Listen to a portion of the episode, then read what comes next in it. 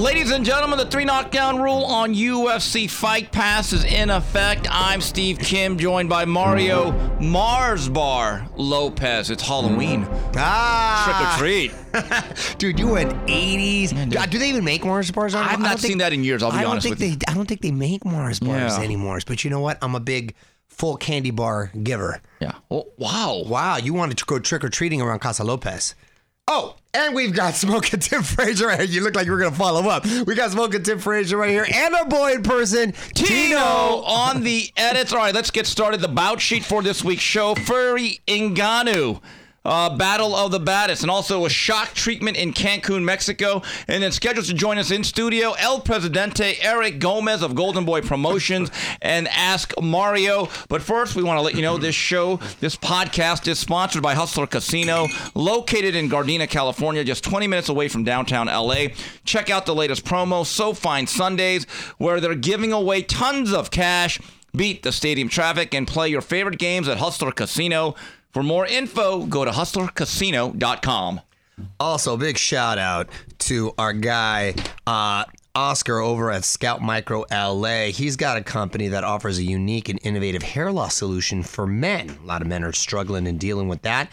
It basically replicates the exact shape, shape and size of the hair follicles by tattooing tiny particles of pigment into the scalp, which gives the illusion of hair. You will always look thick. When you got this hookup, you can see results as little as one treatment. They create and restore hairlines, make it look a little more dense. You can rock that close crop hairstyle. If you've got scars or uh, you want to camouflage burns or any sort of skill, skin conditions around the scalp, it can really help you out in all seriousness. And they use the highest qualities of tools. Or if you're just going bald, looking for a new look, call our homies over at Scalp Micro LA and you mention this ad for a free consult. If you're getting thin, he'll help fill you in. All right, let's get started. Saturday from Saudi Arabia, the Battle of the Baddest, and what, what was a stunning, not upset, but a result. Tyson Fury ekes out a close split decision in 10 rounds over Francis Ngannou. Your scores 95 94, 95 94 for Ngannou, and then 96 93 for Tyson Fury. Mario, um, did Tyson Fury lose in winning? Yes, is is the short answer. Where I was gonna go with it initially. Remember in Rocky when Duke says he thinks it's a damn show, or he thinks it's a real fight. He don't know it's a damn show. That's exactly what was going on right here. I I was I'm even hesitating to putting it in words right now because I'm watching it right and I'm thinking, okay, Tyson Fury's always built like a bag of milk. I'm not going to judge his physique. Clearly, he didn't train hard for this fight. I don't even think he prepared at all. From what I'm hearing, he didn't really train at all because he thought a complete novice uh, coming in, he'll have his way with him. Yes, if that's a complete novice who wasn't an athletic physical specimen like Ngannou, who, by the way, did box a little back in the day and was arguably one of the best heavyweight champions in MMA. It's not like he's not used to combat, okay? We should have factored that in, Tyson Fury. But he went in there, I think, with zero preparation and he looked it. Meanwhile, Ngannou is looking like he's carved out of granite and some sort of Greek god. I'm watching it in the first couple rounds. I'm like, all right, because he kind of he kind of put a nice combination together in the first round against Ngannou. Ngannou just took it. He, my guy's got a set of whiskers on him. Of course, he's got a neck like a Brahma bull. And then when he hit him with a flush right hand, and he didn't move. I said, okay. And then in the third round, when he dropped him, I said, Uh oh. is he is this real i didn't know if he was initially sort of kind of carrying him because when i i actually spoke with floyd mayweather um i don't know if i ever told you this back in the day when he fought with conor mcgregor and I could have just been saying this, but he, he talked about I had to carry him for a few rounds before you know I had to do my thing, right? I thought, which is very conceivable, I thought that was going to be the same case here. But I don't care who you are, you're never going to let yourself get dropped like that. And those were real bruises, and that was a real black eye at the end. And then I saw Ngannou trying to initiate action, put punches together, and I go, "Is this Rocky? I mean, what is going in? I, wh- what is happening?" It wasn't like it was a great fighter, or Ngannou was doing anything incredibly special, but he looked comfortable. He looked like he actually kind of belonged in there, and it was such an under one incredibly underachieved, the other overachieved. And it got really interesting when it was at the end because I was like, what did I just watch? It was bad for Tyson Fury. It was bad for the sport of boxing. The only thing it was good for was Ngannou himself, who's the nicest guy. And I'm so glad he got paid handsomely. And Fury's um, wallet. Outside of that, it left me scratch, scratching my head. I feel like I was had. What happened? It was a weird thing to process. With all that said, I think since Ngannou exceeded expectations, he didn't win, and I did. I wasn't judging it, but after thinking about it and watching, I think I did have Fury because of the last two rounds winning. Okay, a huge underdog that exceeds those sort of expectations. I think everyone's going to rally and say that he won, or, or crying out robbery, robbery. But robbery is a strong word. I don't necessarily uh, agree with that. I, I think that Fury looked like a shadow of himself. I think he looked like a guy that didn't undertrain and it was a terrible night for him. And I think if he put just a little work in, he probably could have had his way with him. But I think Kim, he went in there. This was he thought it was like Rocky versus Thunderlips. It was the show before the real fight with Usyk, and I think a highly motivated Fury. Which be a much different beast to face than a fattened up, out of shape, I didn't prepare Fury. He, he's a manic depressive guy who's got issues, and I think he went in there for the payday and he thought it was just going to be that a show and a payday. He didn't realize that Ngannou was a serious customer that came to fight. Am I wrong in this assessment? I will say this. I won't have a mea culpa. I thought it'd be a blowout. I thought it'd be one sided. Ngannou, I'm going to eat some crow. You're better technically than I thought. And I thought what was interesting was that Tyson Fury, at times, being the guy in his natural habitat in a boxing ring, he was actually more fidgety. He was actually more uncomfortable because Ngannou had more layers to his game. He actually went southpaw, and Fury kind of looked like, hmm, what do I do with this guy? What was interesting to me and what happened was what didn't happen. The second half surge, the right. technical acumen. I thought eventually Fury would say, okay, let's get down to business. I owe this guy something. It never really happened. And when the 10th round ended, I said, you know what? I'm not really sure who won this fight, and I'm not calling it a robbery either. But I will say this, and I tweeted it, and a lot of the Tyson Fury jock sniffers and all his groupies got upset. Uh, I don't ever want to hear his name among the all time greats. Can we just stop with that? I cannot imagine any type of real heavyweight from Lennox Lewis to Muhammad Ali to Joe Louis to Joe Frazier, even Ron Lyle, uh, Ernie Shaver, struggling with a mere novice. And he got banged up. Tyson Fury this cult that exists that says he's among the greatest ever. No, he's really good in a weak era. And if you really look at his resume, let's let's really examine this, okay? He beats Vladimir Klitschko. He takes two years off. Then he gets a lot of credit for being a dangerous but flawed Deontay Wilder. And now, keep this in perspective, Mario.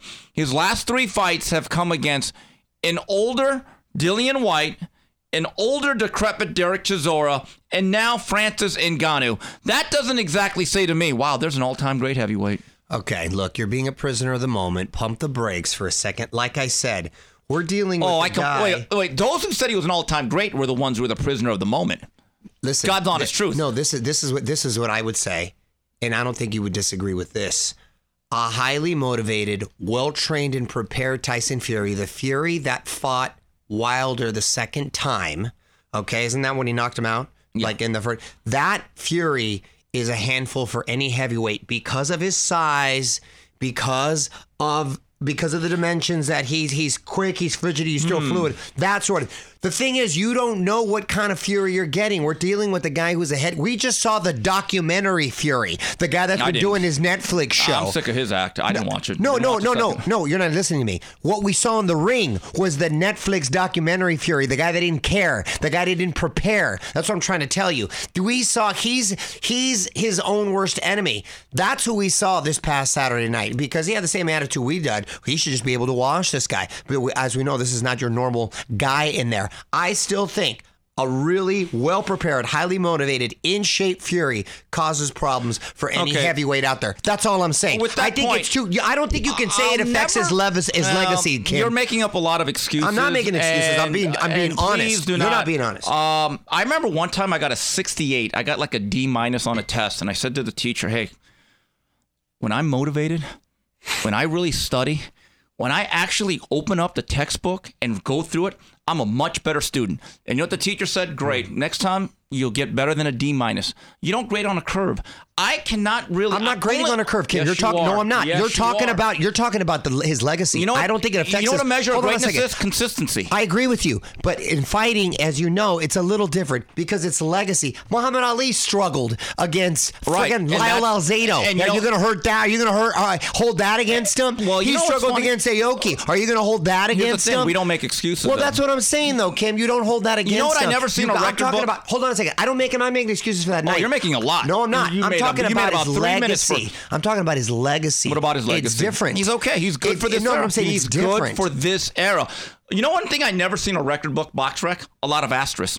The result is the result. I agree. Like when James Toney wa- had, I don't think he had a very good camp against Roy Jones. But you know what? I don't see. All I see is an L12. But the asterisk doesn't say. Well, James blew up, didn't train, and then like he really No, shouldn't have right. been in there, and he wasn't mentally focused.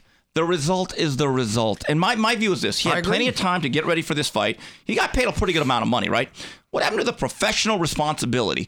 All time greatness also means that you are consistent and you are reliable. The only thing I can really judge, because I'm not in that camp, I'm not his trainer, I'm not his handler, what do I see on that day when you are performing when the lights are on? That's the only thing that matters. You can go out there and rationalize, well, this time he was kind of motivated, this time he really wasn't, this time he was kind of like in the dumps mentally. Doesn't matter. It's about the results and the performance.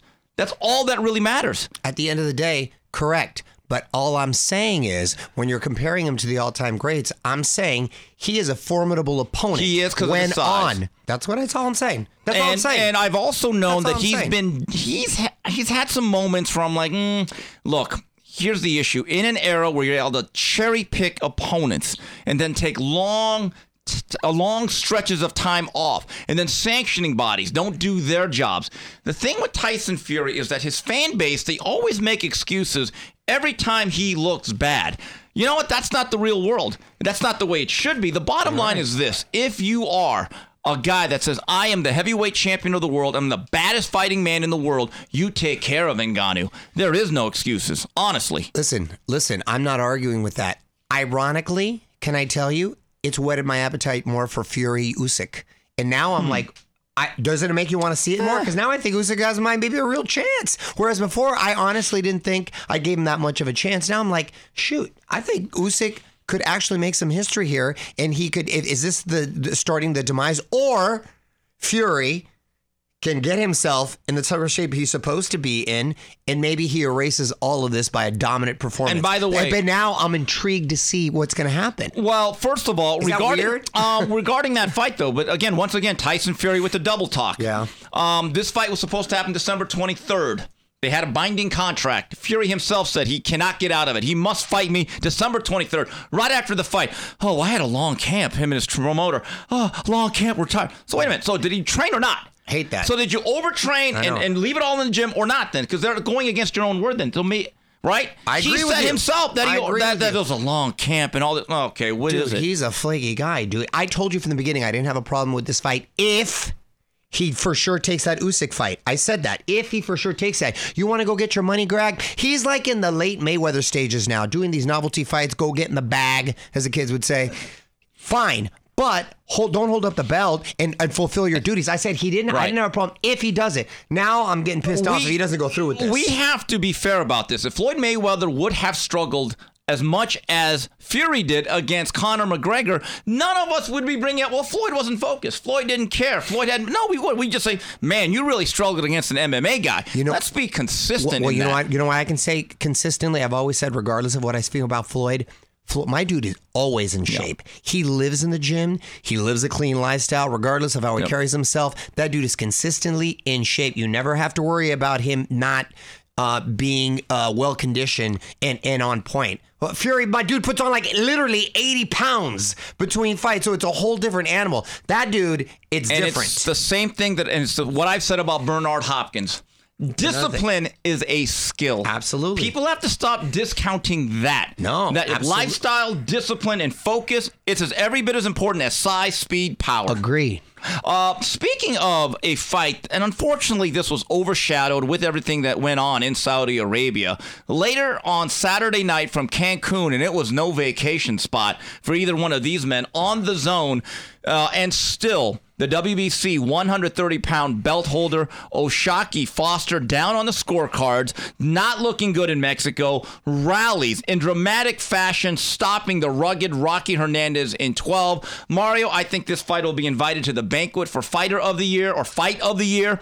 Round 11, uh, bronze it and put it on the mantle. What a three minutes. Wow. On the heels of the Rocha Santillan fight, which I really like, and now this fight, back to back, great, great um, fights that, especially with the the debacle, which it really wasn't. It wasn't even a great fight. I wouldn't even talk about that. And we'll get into the attendance. I want to talk about that later in Saudi Arabia. But this fight, man, back and forth, Cancun, right? Yes. I was Cancun. Nick Van Exel's favorite Yeah, spot in the dude, offseason. Dude, I can't believe you brought up that reference. That's old school. One, two, three, Cancun. I know.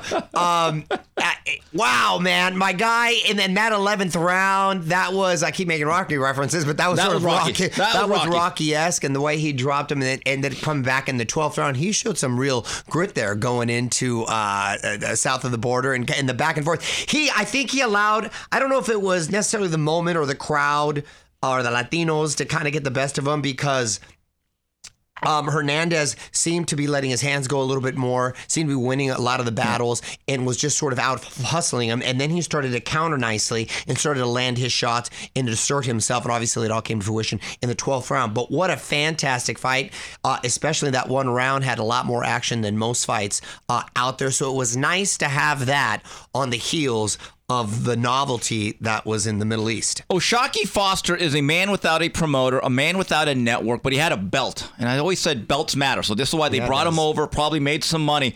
I thought it was interesting. In round 11, the first 90 seconds, I said, you could stop this. You could stop it. And then it got turned around. Hmm. And I'm thinking, okay. But I still thought he won the round, but it wasn't 10 8 in my view, Hernandez did enough to make it 10 9. And I'm kind of doing the math thinking Hernandez is probably ahead, but I think the margin is shrinking. I thought Foster had won about four, maybe five rounds, and Hernandez probably had about six or maybe seven in the bank. And this is what I found interesting in terms of the strategic battle. Hernandez, every time he tried the box and go backwards, I thought he left himself more vulnerable. In my view, he was better off smothering and just grabbing and being chest to chest because when there's a little bit of distance, that's when he got clipped by the faster hands of O'Shaquie Foster. Yes, however, ironically, I think it was him pressuring him and having that head in the chest and letting his hands go that might have exerted himself and therefore the punch resistance, he wasn't able to have all his legs come that 12th round. Yeah, and you talk about home canvas advantage. In my view, after the first knockdown in round 12, you could have stopped it. Mm-hmm. And then for about 35, 40 seconds, I'm thinking, you know what? You could stop this at any time. I wouldn't have had a problem. Right. And then when the second knockdown count, I wouldn't have even started the count because I think at this point it's getting very dangerous for Rocky Hernandez. But I really like O'Shaquie Foster. Very productive year. He beats one of the most difficult, ugly fighters in the world to face. Rey Vargas. Then he has to go to mm-hmm. Mexico and to beat a guy in Rocky Hernandez. All the d- cards are stacked against him. Rugged style. It was not easy. And to rally. Here's a statistic from the great Steve Farhood. He mentioned on Twitter there's only been 14 times in modern boxing history where a fighter who's down on the scorecards has scored a last round knockout to bail themselves out. And in many respects, it kind of reminded me of a fight that I remember watching on USA. Calvin Groves went to Mexicali and was winning pretty handily against Jorge Paez. Paez scored three knockdowns, and I believe it was a 15 round fight to capture the belt. This was incredibly dramatic. 15. And we talk about belts mattering. Eddie Hearn was the promoter of this fight.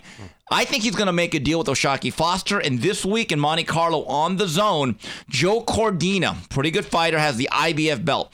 He fights Edward Vasquez in Monte Carlo on the zone. So again, O'Shaquie Foster may have to be the road warrior from Mexico, maybe to Europe. But hey, a payday is a payday, and you have a chance to really make a career. Also, Good one note him. before we move on here: Saturday on ESPN Plus from Lake Tahoe, brought to you by Top Rank, Efe Ajagba and Raymond Muratalla co-headline a cards. All right, we come back on the three knockdown rule. Scheduled to join us in studio, the president of Golden Boy Promotions, El Presidente, Eric Gomez. This podcast is sponsored by Hustler Casino, located in Gardena, California, just 20 minutes from downtown LA. Check out the latest promo, So Fine Sundays, where they're giving away tons of cash. Beat the stadium traffic and play your favorite games at Hustler Casino. For more info, go to hustlercasino.com. Shout out to our boy Oscar Lopez, no relation, from Scalp Micro LA. His company offers a unique and very innovative hair loss solution for men. They specialize in a pigmentation known as SMP. Basically, it replicates the exact shape and size of hair follicles by tattooing little particles of pigment into the scalp, giving the illusion of hair. Don't trip, it's actually very realistic. You can see the results in as little as one treatment. They create and restore hairlines, give the appearance of density to thinning hair. So if it's starting to go, it'll look a little thicker. If you're going bald or you're just looking for a new uh, look this summer, check out our homies over at Scalp Micro LA and mention this ad for a free consult. All right, we're back here on the three knockdown rule on UFC Fight Pass, and we just want to let you know if you want to get involved with the three knockdown rule and sponsor our fine program, we still have some slots available. Please reach out to us by emailing info at boxbid.io. Once again, that's info at boxbid.io. Boxbid.io is an online platform that is launching soon that helps public figures and professionals in the world of boxing get sponsorships. We are proudly working with boxbid.io. And Mario, a return visit from one of the friends of our program. Hey, good friend and an awesome gentleman. Little salute, little Casa Mexico tequila taste to my guy, Eric Gomez, Órale. president of Golden Boy Promotions. El Presidente. Salud. This is our new uh, standard right here. Salute, homie. Salute, I, thank you. Eric, walk, Eric walked in. I said, hey, dude, are you on Ozempic? Because you look at all, losing all kinds of weight. You've been training, huh? I've been training, man. I'm just trying to catch up to you and Oscar. Good for you. Hey, Yeah, yeah, yeah. Hey, spe- speaking of Oscar, he, along with it seems like every other star on the planet, was in um, Saudi Arabia this past weekend. Man, I haven't talked to him. Have you talked to him since? Yeah, he, yeah, yeah, How, yeah, how did he say it was? He just said it was incredible. You know, it seemed like they didn't have a budget. It was like unlimited. Bro, it did. It seemed like yeah. well, they really don't have a budget over there. Those guys just kind of Did you know money. the undercard was in another arena?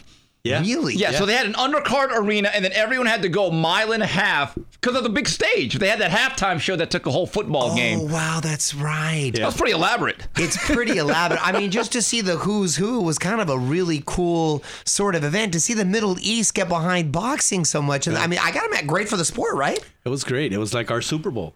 Hmm. Uh, you had everybody there, you know, with the exception of Floyd. I don't think Floyd was there or Canelo. Oh, that's They're right. the only one, or the Klitschko's. Right. But that's it. Everybody else was there. Everybody else, Everybody was, else there. was there, And yeah. what did you think of the event itself and Fury and um, the way? I mean, the event was incredible. I mean, it was incredible. Um, we were well, well represented for you know for the world of boxing, um, and the fight was a lot better than expected. It sure was. dude it, I, it surprised me i was telling kim i said it, it, it, it's almost like that rocky movie where he tells rocky you know he, he doesn't know it's a damn show he thinks it's an actual fight i think fury went in not trained homie just did his netflix show he always looks sloppy so you can't really judge him on his body Yeah. but he thought this dude he was just gonna go out there and and and, and, and spank him up but Ngannou, it's not like he's not. Eh, eh, we're not talking about a guy off the street. We're talking about an MMA champion, and he's built like like a monster. Yeah. So and he came and really tried to win, and it, it was a very a very impressive effort he gave. He's very athletic, very athletic, a lot better than people expected. And you know, I I, I believe I'm just like Steve, and we've had this conversation, Steve, many many times. We don't believe in fucking tune-ups. You know, we I, I don't like tune-up fights. Those are the most danger, dangerous fights. Anything can happen. You know, because a fighter, the psyche of a champion, you know, you kind of train to the level of your opponent, Mm-hmm. and you can tell that Fury just take took it lightly. Again, he didn't fight a lot. This was his first fight this year. I mean, I, look, I, I actually believe in tune-ups as long as they're regular. But if your tune-ups are coming every other year, it's called perpetual ring rust. Right. I mean, that, that's just the Yes, reality. Eric, in your view, how sustainable or let me phrase this differently. Are these hybrid matches here to stay? MMA guys against established boxers and vice versa? Look, there's a market for it. I, I you know, a lot of us were purists. You know, we want to see champion versus champion every time out, or at least high level fights. Um, look, if they're as competitive as as they were this weekend, there's a market for it. People like that, and and you know, uh, it's good to see crossover fights. You know, I don't think I'll ever see a top level champion in, in boxing go to MMA. It's very very different. But Right. you know, you have a guy, a lot of guys in MMA that have a boxing background or they've dabbled in it, you know, either as an amateur or they started off as boxers and went to MMA. So as long as it's competitive and you have a guy that, that's a good striker, you know, it's it's a spectacle. I, I don't have a problem with it. I actually like it too, as a matter of fact. If, like Fury, um, is supposed to be fighting Usyk in December, but now I'm hearing that might be February. get delayed until February. February. So as long as he fulfills his duties, I don't have a problem with these sort of fun, sort of uh, novelty fights. And you're right; it's always going to see you're always going to see the MMA athlete uh, transition over to the to boxing, um, more lucrative. I think it's great for the sport, keeps more eyes on it. Even those YouTube kids, I don't have a problem with it because again, as long as we're talking about it and, as, and the, the, the sport is fractured as it is, the more people that are in it, more people that are doing it and talking about it, better for the sport. Yeah, well, Eric, you have kids now that are like teenagers. They're in high school. What are they interested in when it comes to boxing? Do they like the real boxing, quote unquote real boxing? Do they like that influencer stuff? Hmm.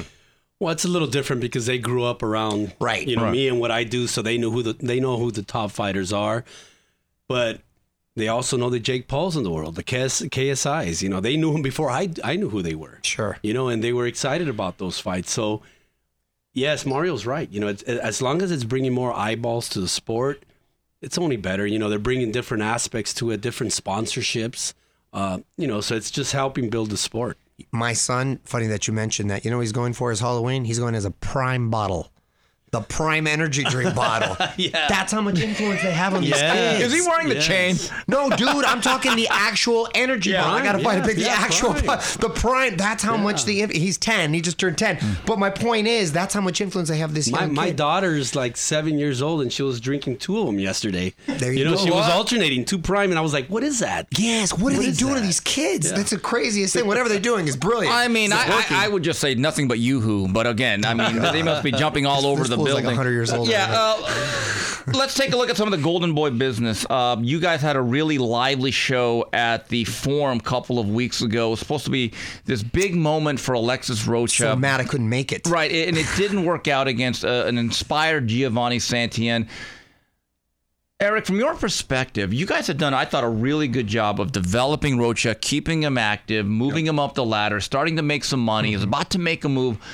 What is that mood like when you have to go into the locker room and, and deal with this young man who thought, "Hey, look, I'm on the doorstep of a title shot"? What what what, what do you tell a young man like that? Well, it's hard. It's hard to deal with. You know, anytime you lose, especially the way he lost. Um, but I commend him, you know, because he wanted a real fight, and and you know what we were doing behind the scenes, and what a lot of people are not aware of is that fight should have been for either the vacant title or for an interim title, because Crawford had announced that he was possibly going to move up and weight to 154. It didn't work out that way. Uh, we followed all the rules, all the regulations with the WBO ultimately Crawford said he wants to still keep the title and that if he does do a rematch with Spence, it would have to be at 47. That's what he said at the during the convention with you know with WBO. Uh, obviously, look, he's a great fighter. Um, he deserves the position he's in, and he doesn't have to give up the title. And we weren't going to force him to do that. Uh, but having said that, we had set it up so that if he did vacate, Rocha would be fighting for a vacant title, and he had to fight one of the top guys there. Yeah. And and the next available was Santillan. So that's the reason why we did that fight. And look, it was Santillan's moment. You know, you can never measure a guy's heart and determination. You know, I saw like five videos, five of his fights, and I felt very strongly that Rocha should win.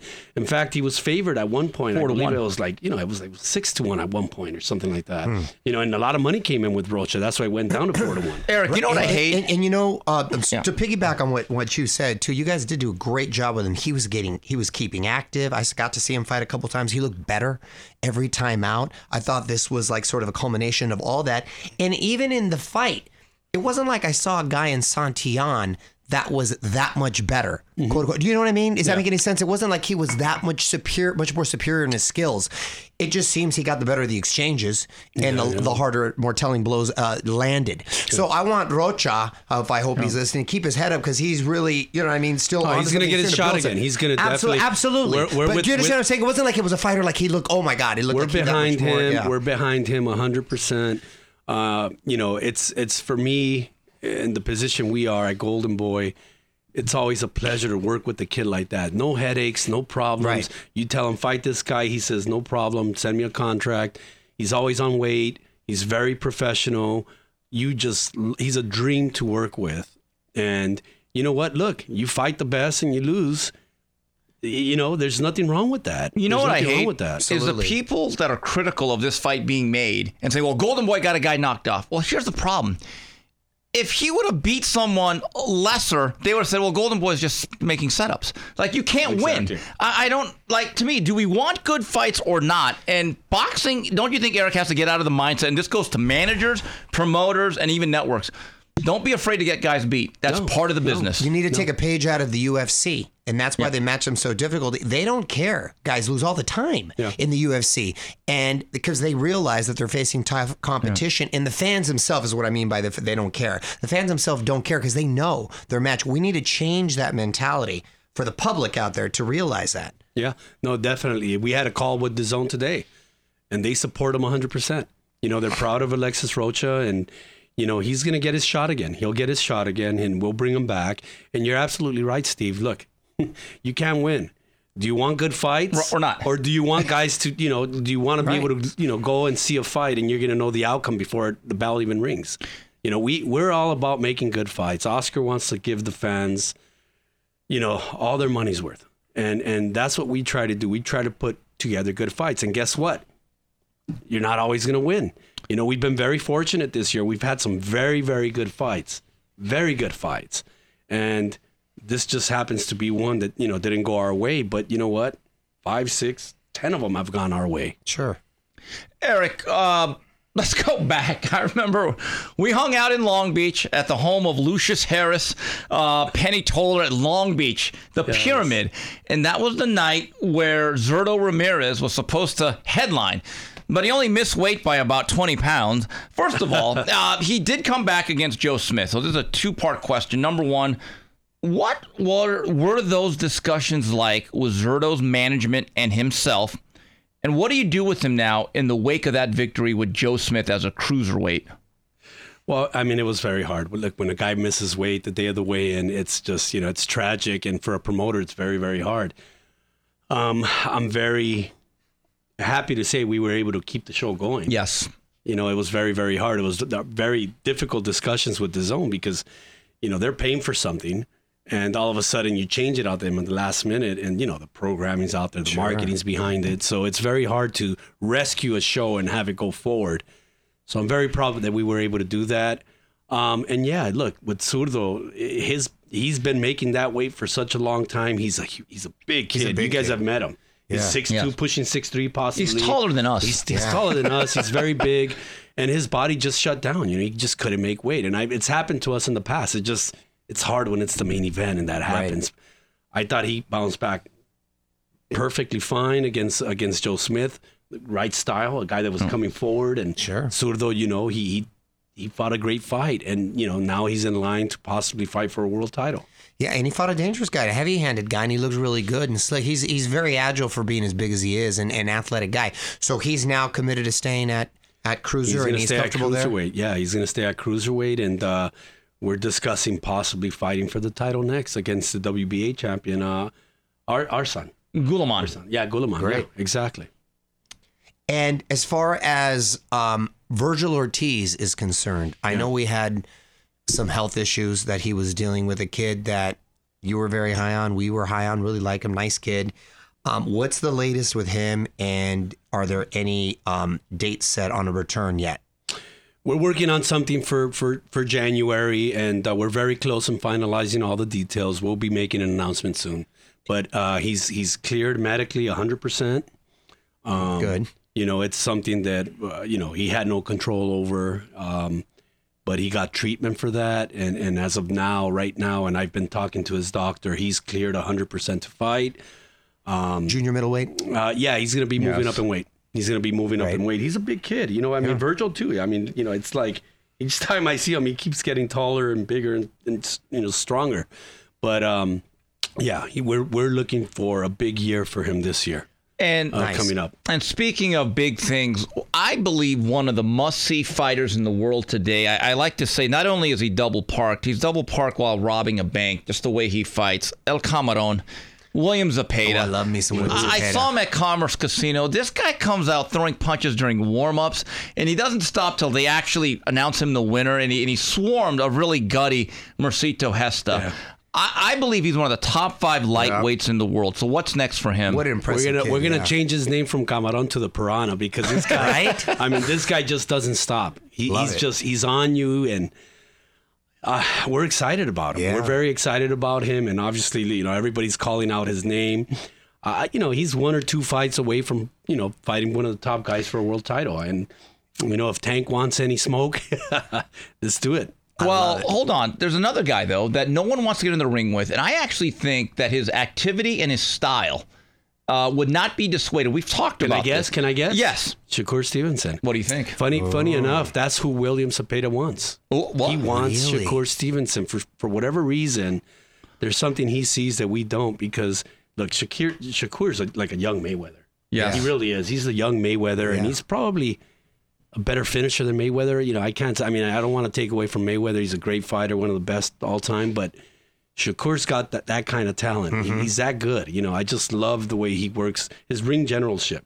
Uh, he works his distance well. Yep. But for whatever reason, you know, if you look at Mayweather's career, who gave him problems? Jose Luis Castillo. and Maidana. Oh, that's interesting. Castillo And and Maidana. Maidana. And, That's and, and William interesting. Zepeda kind of fights. He throws more than, than Either guy, really. Those guys, yeah. He throws more, but he's just constant and he's on you and he Ooh, changes. really He changes his height. Oh, now you and got he me changes fired his ankles. that fight. And but there's something there's something that William Zepeda sees. Yes. And he tells us we want Shakur. We want Shakur. So we'll see. We'll and see that's if the that's kind of fight that I feel he'll look good. Regardless win or lose, he'll look good and his stock Yes. will rise. And he has a very good shot of winning based on the analogy that you just gave. Um, assuming, of course, is the same Zepeda that we see always prepared, which he's he's continues to look to look great. But yeah, I was really high on him too. Last couple times I've seen him, I'm like, ooh, this kid is must see TV. He's exciting, Mario. He's Yeah. exciting. He's just like a throwback guy. You know, Yup. look, he knows he's gonna get hit. You know, he does his best to keep his hands up, but he's just so busy. I mean, you know, there's, an old, there's an old saying in boxing. You know, the best defense is a great offense. Man. You know, he's just like that. Mario, when I was at the Commerce Casino for that fight against Gesta, there was a particular moment in round two where they separated, and Mercito actually took like a deep breath, like, oh.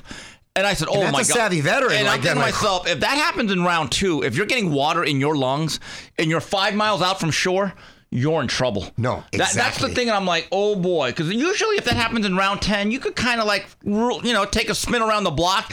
I said, "Mercito, I love you. you we're in trouble here." Right. Mabuhay. No, exactly. No. Next time, next time he fights, uh, I definitely want to be there because that is uh, that is must see TV. Like I said, yeah. salute to him. Salud. Salud, salud, Another someone we will be able to see um, on TV December second in Houston. Return of Ryan Garcia going Yeah. up against a tough kid with Oscar Duarte.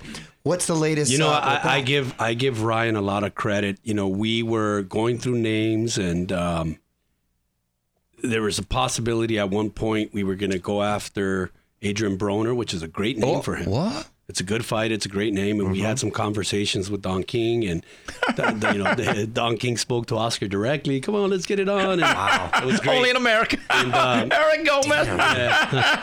And, All right, uh, Kim. And uh, but for whatever reason, uh, Broner didn't want it at this time. Broner said that you know he was going to do a tune-up fight first. Happy to explore it early next year. So as we were going through names, you know, Duarte's name came up, and I was very very surprised that they brought it up, and it came from it came from Ryan. Huh. So there's something that Ryan sees. Again, like these fighters, they have their own vision. They they see things that sometimes we don't see. right. Uh, but you know, he said Duarte, and he wanted Duarte, and you know, he just feels that you know he can exploit that, and I can see, you know, uh, Ryan's got fast hands. Duarte does get hit, um, but he's he also Heavy-handed. hits. He's also very heavy-handed. Yeah, he's very could- dangerous. It could be dangerous. That's what He's makes the very, fight. Well- I very respect him too to be able to jump right back into the deep waters with that. When you're trained by Joel Diaz, uh, I expect a soldier that's going to be well trained and ready to walk through some fire. Now, I have a question in terms of the relationship. I know you can't say a lot. There's some litigation, but I, I really felt that at the beginning of the year, as the Ryan Garcia Tank Davis fight was being negotiated and consummated, we went through the whole promotion. I did not feel that Ryan Garcia and Golden Boy were on not only the same page, but the same book. You may have not been in the same encyclopedia set. Where does that relationship stand right? Because I saw some pictures in Houston. Seemed like you guys were getting along pretty well. You're simpatico. I mean, where does it stand that relationship right now? You know, it's funny because um, I- the best way to describe it is, you know, there's just some misunderstandings and some communication breakdowns. Um, and uh, you know, if you get together and talk and communicate, you know, you'd be surprised how much you can get through to people and give your point of view. And you know, he gave his point of view, and I think that we're in a place right now where we can move forward and keep working. Um, look, we were able to get December done, and and uh, he he wants to keep fighting, and he wants to fight the best, and we want to keep promoting his fights. So that's what we're gonna do. Um, look, you know, I mean, at the end of the day, he's a professional. We're professionals. Oscar's a professional as well, and we can put all that stuff aside and just keep moving forward and do do great business. And correct me if I'm wrong, but there always seems to be individuals who are in people's ears who think they have their best interest, uh-huh. want to look out for them theoretically, don't know what the hell they're talking about, don't necessarily have any experience here. Why would you not listen to people who want to guide your career, your promoters? Your fighter, the champion who's already been there. And these fighters, and I'm not talking about Ryan in general, but because it happens to a lot of other fighters, but they'll listen to these outside influences and they'll let it have an effect on them, which is the weirdest thing. Must be the most frustrating thing for you to have to deal with, right? It is, but unfortunately, it's it's part of our business. It's part of our business, and you know, eh, when you do your well, uh, if you, when you do your job well, exceptionally well, it's unfortunate because you build a guy and, and you make him a big star, like we've done with Ryan and Oscar. Canelo, Oscar, Oscar personally, yeah. like took him under his wing and you know put him pretty much on his back and, and used his his influence and, and and you know everything, our platform, uh, Oscar's brand, everything behind him. And you're always going to get the naysayers. You're going to get people from all walks of life. And now with social media, anybody can reach anybody, Right. you know, and, you know, they can say all these things to these fighters, and these fighters just, they don't have the time to verify sometimes, and they just go with it. Right. Eric, did you guys come to a point in terms of the parameters of the Tank Davis fight with the lower weight and all that other stuff that was attached to it? And then he didn't take the Mercito Gesta fight in late January. Were you in a position as a company where you and Oscar just had to say, okay, uh, Ryan, if this is what you want, we will acquiesce? Yeah, Ryan basically said, "Look, guys, just get it done. This is what I want. I don't want a lot of back and forth." You know, Ryan. Uh, again, when Ryan makes a decision, he's got tunnel vision, and he wanted Tank. He didn't care about any other name or nothing. He just had that tunnel vision, and he wanted Tank. He wanted Tank. He wanted Tank. And we went over the details. Oscar was against the weight. Oscar kept telling him, "Let me do my job. I don't agree with the weight. It's you know, and there's penalties and this and that, steep penalties." um, I don't agree with this. I don't agree with this. And Ryan said basically, Oscar, please just get it done. Just get it done. Which ties your hands, that and now you have no leverage. you know, so if Right. if, if You know? the fighter, i- you know, the way these big fights get done is because the fighters want them. That's it. You know, because if they don't want them and they let these other little things get in the way, it could break up a fight. But you know, for whatever reason, Ryan, he, he just wanted to fight. He had tunnel vision. I respect that. I respect that. You know, he had his own ideas and his own you know, interpretation of what was happening with the fight. Ultimately, it backfired. You know, I think the weight affected him. Yeah. I did. I think it weakened him. I thought that he had all the leverage if we would have fought at a better weight class. But for whatever reason, look, he wanted it. We made it happen. It was successful uh, monetarily for him. Yeah. Um, and uh, you know, you just got to live with your d- decisions. As far as the uh, future with with um, Golden Boy, uh, Eric. Hearing a lot of different things, possible mergers, possible streaming services that might be aligned with. What can you share? All I can share is that you know what we're gonna keep moving forward, man. We're gonna keep moving forward. Oscar Oscar wants the company to be, you know, uh, the best promotional company in in the world, and and he's gonna keep working towards that. And you know Oscar personally, you know the way he is. You know when he has his mind wrapped around something, and you know, so there's a lot of things we've been approached as well. Um, look, you know, we just want to be able to make great events, great events, whether you know it's with you know other people investing in the company or mergers or whatever. We just want to keep doing the best. You know, Awesome. Eric, it's interesting about the changing landscape of boxing and content and television. Just from a personal view, your thoughts on Showtime boxing ending after a 37 year run? It, it hurts. It hurts us. It hurts the sport. It's not good for us. You know. I mean, look. You know, yeah, they did a great job. They did an incredible job. You know, it, it's historic what they did. Very similar to when HBO went out. You know, it was heartbreaking.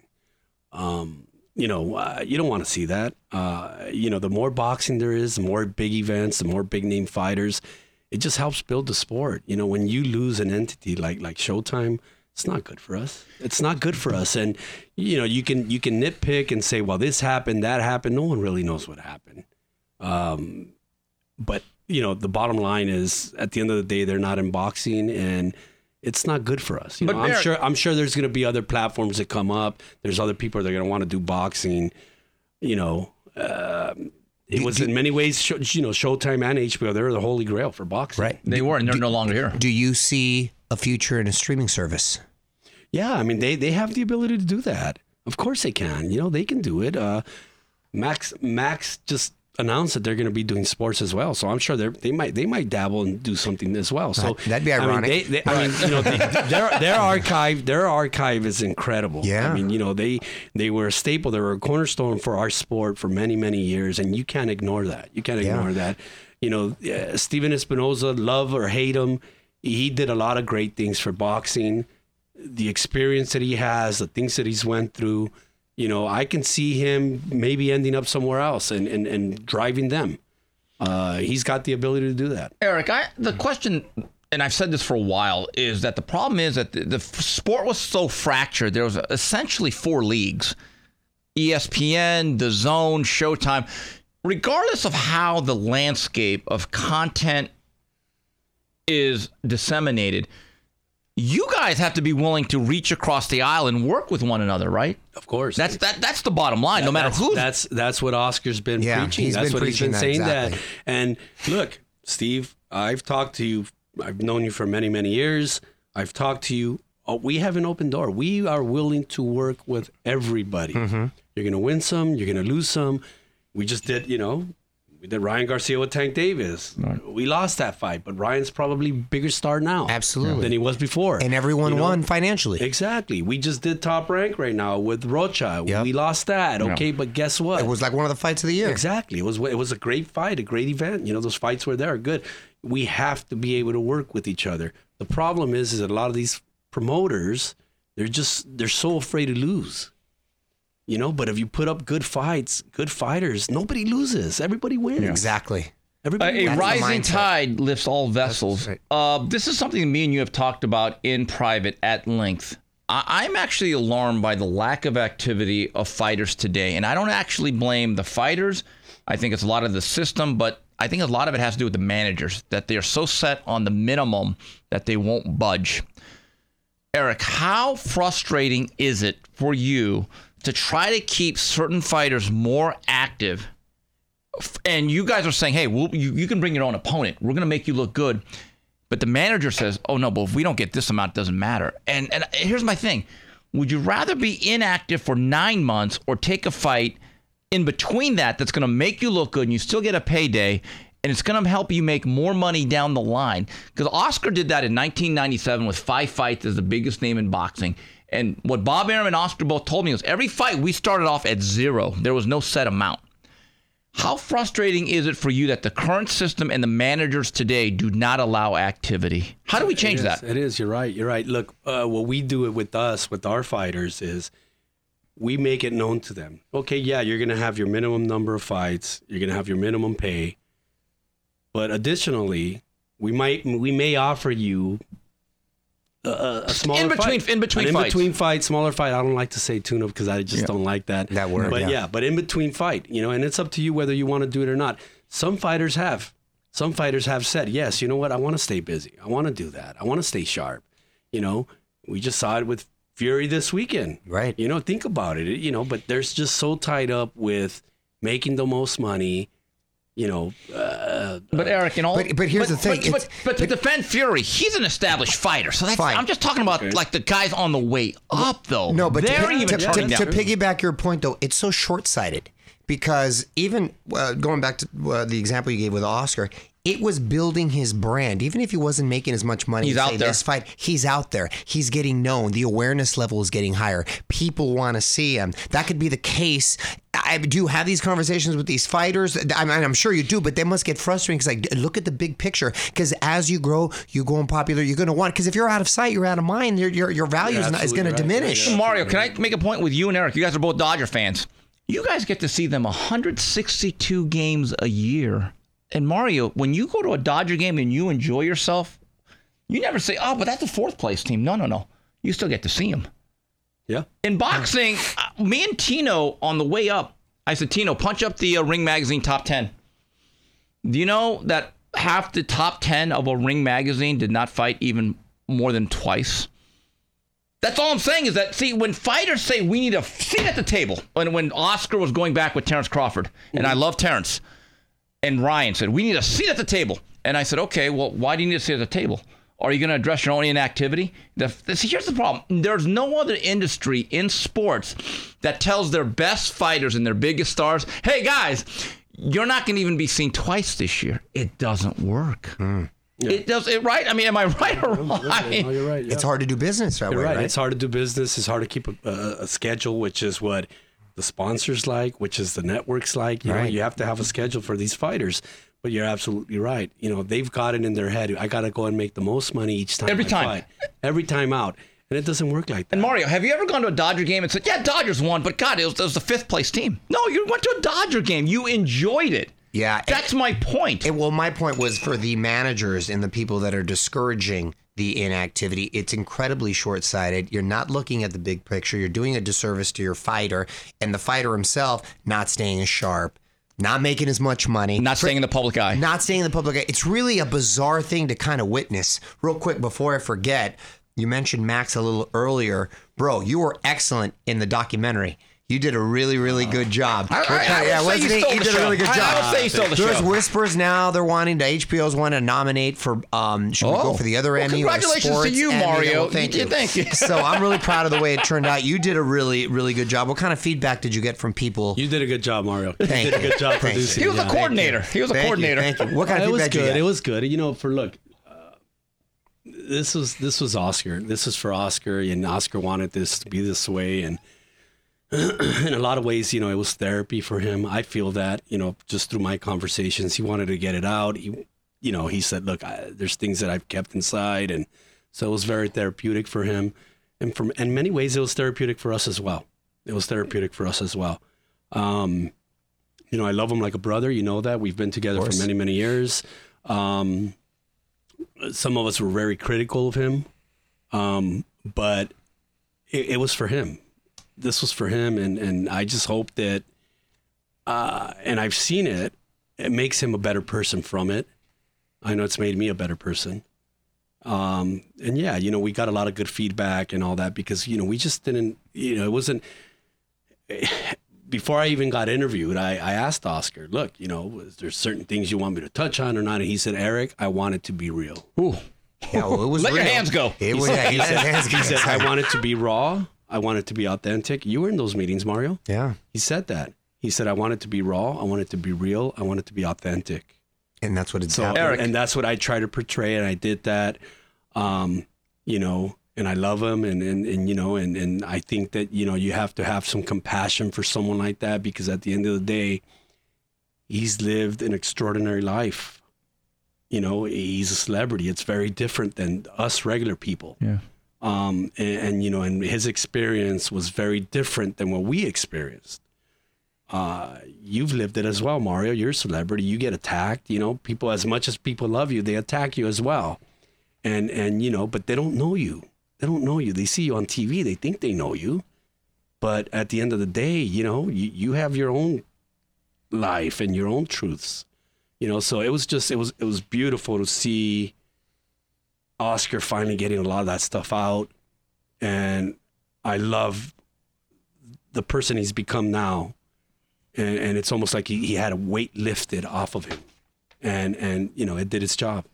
Awesome. Eric, this is a question from Glitter Road. Clay Stevenson, one of our biggest fans, he wanted me to ask you this a couple of weeks ago when you're supposed to come. Why were you in a classroom, and which classroom was it in? Um, let me see. Was it a class? No, they just sat me like on a desk. It was like on a desk. It was, I think we it was in it was in downtown LA. It was like in a building somewhere. We were, I I, guess think we yeah. were coming off of a Garfield High shot and editing. we had yeah. it. But yeah, I did. I go, why it is wasn't he a class. Gar- Yeah. Garfield High, the second best high school in East LA, obviously behind Montebello High. Eric, did you learn anything from the documentary when you watched it? Like, oh, I didn't know that. Anything revealing? Yeah. Yeah. Yes. Can you tell us? Um, uh, you know, whoa, that's a good question. Uh, just some of the feelings, the personal feelings that Oscar's had uh, towards certain people or certain situations that were very telling because as much as and as close as I am to him, and I've been throughout these years, there's certain things that he keeps himself.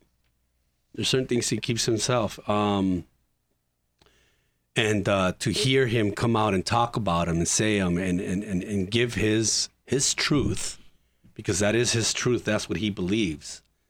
Um, it was very, very telling. And, and, and, I learned from it.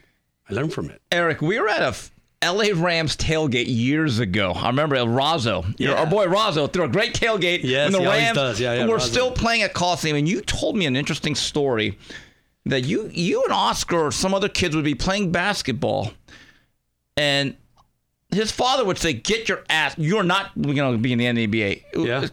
Pick that up because I found that to be fascinating. Yeah, we were we were uh we were like in junior high and we would, you know, I would on the weekends I would skateboard over to his house and we would go to the elementary school that we went to as kids and we would go either play basketball or we would be messing around with the skateboards. Sometimes we would go to the park and we would play baseball or tackle football with no pads. You know, that's what you did of course. as kids. um, and um, and his dad would always come around. His dad, we would see that Monte Carlo coming down, and Oscar would try to hide behind a tree or whatever, and he would, you know, he would just whistle or he'd be he'd be upset, and Oscar just "Come- come on, and I'd be like, and he's like, I gotta go, I gotta go train, and Oscar would go and jump the fence and. You know, and get in the car, and I'd be like, "But wait a minute, what about Joel? Who cares about Joel?" Joel- So, I'm kidding, I'm kidding, I'm kidding, but funny. I'm kidding, but no, but Joel would be allowed to stay with us because Yeah, he, had, yeah. he had stopped boxing. So Joel was, you know, uh, jo- Joel was older than us, uh, you know, a couple years older, and he was the bigger kid. So he was our linebacker. So we needed him in the team. You know, he we needed, he would tackle everybody for us. But anyway, but yeah, so it, it was yeah, like you know, the discipline that his dad instilled in him. I feel personally is part of the reason why he, Oscar was so driven. You know, he instilled that discipline from a young age, very very young age. You know, Yeah. and and you know, and Oscar's right. You know, he would wake up at 4:30, 5 in the morning and go jog, and you know, and I would I would run into him sometimes jogging on the weekends. He'd be jogging around the cemetery, jogging around the cemetery. You know, Mario, the one thing that I took away from your production, because I I've known I've known the family for a while from a distance. It's the first time I ever saw a softness in the father, where he said, "My son did it." Like he was actually proud of him. I know th- people have talked about it, but I know people that actually know Joel Senior very well. Like the guy loves his horses, his gambling, his boxing. But the way he cheered up about his son at certain points, I said, you know what? He gets it now. It's a very. That's one of the things that he's he's always Steve. He's always got. it. he's But- always. but- Publicly, he you was know, when lying you're, about when it. you're- but I- but I- you're- you're- you know, look, look, uh, you're not a parent. Yeah. You love, you love your, you love Of your course. kids. Yeah. But you know, uh, but he also, you know, the, the Oscar's dad is, you, you know, he he really is a genius. You know, he's a smart person. because he knew that he was putting his son in harm's way in a sport, in a blood sport. And he knew that he could not, you know, there's a saying in Mexico, there's a saying in Mexico, and, and, and it holds true to this day. The best fighters in the world are orphans. Yeah. That's what they say in Mexico. Mm-hmm. Okay? Los mejores peleadores son huérfanos. And he knew that if he gave his son hugs and high fives each time he was work. successful, it mm-hmm. wouldn't work. So he had that tough persona. He was stone faced and he wouldn't give Oscar credit. I think he was a mad he was a- genius he was. He was a, he was a genius. you know, He I- was a genius because I think that's what helped drive him. Exactly and- and uh, regarding what you're saying and i think you're getting at and it that's the part that struck a chord with me too because oscar and i are the same age and our dads are like roughly around the same age that generation too just they're not It's a, tough. they're just not hug big hug like Oscar, they're not very Oscar's, Oscar's dad. Oscar's dad had a hard life, man. I mean, Yeah. he really did. You talk to him. He came out here with with ten cents in his pocket. yeah You so know, it's to the United to States show and try to make it. you know what i mean You know, I mean, I mean, he, if you, you you sit down and talk to Oscar dad, like he had it hard, yeah and he knew that if his kids were going to be successful, he had to be hard on them. That's exactly and, And you know what? And and you know, look, I see it with my kids. You know, I'm a parent now, and you know, and you know, we, it's you know, you want to give them hugs and kiss them and all, but at the same time, you got to kind of kick them out of the nest and be like, hey. Go get it. You know what? Yeah. No one's gonna love you as much as we do, and there's gonna you're gonna run into some people out there that, that are that are you know that are be very critical. They're gonna be evil and bad, and you know, especially in boxing. Oh, exactly. Well, their their boxing, kids are growing up very different the way that we did. Yeah. So it so it's so it's it's du- it's tough balance and it's it's a tough line to cross, but the love was fine line. always It's a there. It's a fine fine line. line to cross, but the love was always there. The just love not, was it's always just there. Yeah. not expressing it. as Right, think but I do saying. think he But I finally think really did. He- expressed That's it. what I, I knew you Yeah. were getting at. Yes, exactly. Uh, we got to wrap this up here, but Eric, I've always been fascinated by your journey because I I've, I've known you for about 25 years. I remember when you were running the gym, and I, I I see like documentary footage from what Mario produced with Mr. Wahlberg, and you're one of the friends, you're one of the homies, but you were more than that. And I remember for a long time, you'd be that guy at, you'd see at a 7-Eleven restocking the Frito Lay thing because you were a working Yeah, guy. You were just a yeah. regular guy. But you were like Oscar. You know, you know, it's funny thing about the Frito Lay thing. I own, I worked there for three years, three years at Frito Lay. It was a great job when I was Mm-hmm. 19. I've been in boxing for 26 years, but everybody always refers to the Frito Lay thing. yeah, well, no. What, what did you do at 19? No, well, yeah. Are you, like, you know, you worked at Well, but there's no job. There's no job in boxing says, "Hey, boxing." Like you kind of like everyone I've known in boxing, their college degree never actually I've played had- boxing. balls, I've had, Right. yeah, I, I, yeah, yeah. So. But that's the thing, though. Everyone I know in boxing at the upper level, no one ever went to college to be in boxing. That's the truth. Every mm-hmm. every executive went to do something else. What is your life like if you decide I'm not going to go with Oscar, I'm not going to be the loyal lieutenant, or if Oscar brings me on? What do you think you're doing now if it's not boxing? Uh, you know what? Um, Frito Lay? I've, I, yeah, Yeah, that's a Frito-Lay, good yeah, job. Frito-Lay, Running- running yeah, go Frito-Lay. You know, Frito-Lay. regional manager, right? You know. Uh, you know what? I love what I do right now, and and uh, I I like to believe that I'm pretty good at it. Um, but you know, probably go to law school, finish law school. I, I always thought about you know Oh. being an attorney. Um, you know, I'm pretty good with contracts now. I've been doing it for I've been doing it for 25 years or so. But yeah, look, um, w- one of the things that I appreciate that Oscar did, and maybe he did it accidentally, Mm. is I started from the bottom. I mean, I started with amateurs, and I started at the youth center with Yeah. amateurs, and and just really learning the sport, learning the style. Uh, you know, uh, that was key. That was very very key, and, and and the psyche of a fighter. I mean, because you see these kids, you know, they're they're you know 12, 13, 14 years old, and seeing what they go through and the amount of preparation and, and the diet. I mean, 12 years old, think about that. And they have to diet and make weight when they go to these big national tournaments and they have to weigh themselves pretty much every I see kids in my wrestling In the tournament. wrestling, kids, you see that. exactly, So, yeah. so you know, so I started from the bottom, and even mm-hmm. when we started Golden Boy Promotions in 2002, you know, I, I did every single job. Yeah. You know, I used to go pick up the fighters from the airport. You I know, remember. used to He would that. I used to unfold the, the, The metal chairs, I chairs at club I remember. shows. And the used to do matchmaking for a while too. Everything, good, yeah. every I started matchmaking from from the get go, and and you know, um, I just appreciate that was my that was my education into boxing, and I learned it, and I've done everything. I've done everything. You know, dress up the ring. Uh, you know, did the Bring medical gloves. exams, bring the gloves.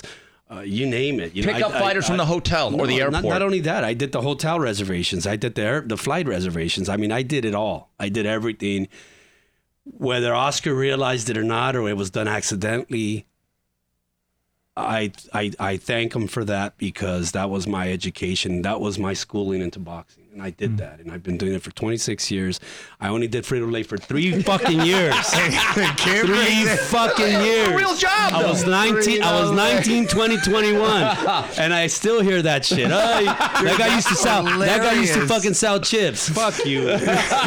Dude, that's hilarious. Hey, there's no better feeling than you get to come up with your friends and you and your friends win together. That's the best feeling in the world, man. And I'm glad he hooked you up because you are a great promoter. Thank you. And uh, I look forward to the future, man, because it's bright. Yeah. Movie Kevin, it's bright. Thank you. Thank Eric, you. before you get out of here, what can we expect from? Thought you were- Gold- before you get out of here, you got any chips? yeah, get, yeah. any Doritos? Ah, see, that- That's the. Hot Cheetos, hot Cheetos. Hot yeah, yeah. Cheetos, hot Cheetos. Uh, Eric, what can we expect from Golden Boy moving on for the next couple of months? Hey, you know what? Just great things. You know, we we uh, we're we're planning we're planning some great fights. Uh, we're already planning the first quarter, so just stay tuned. All our big name fighters are going to be fighting. Okay, hold on, I forgot. I'm one hearing thing. good rumors, Super Bowl yeah. weekend. I'm just Uh, putting it out there. Munguia, real quick. What's going on with Munguia? We're working on I've been seeing Munguia's him a next wild fight. card. He's working with Uh, Freddie now. Yeah, he's working with Freddie now. He just had a baby, so congratulations, Oh, congratulations to Munguia. again. His first, his first baby. Yeah. Yeah, Yes. Nice Um, kid. Really like yeah, him. so Another guy who's big. great. Yeah, he keeps getting bigger. He- yeah, he's a great kid, and uh, we're looking for great things for him this year coming up. Uh, we're just, you know, we're, we're, you're gonna have to stay tuned for the announcements, but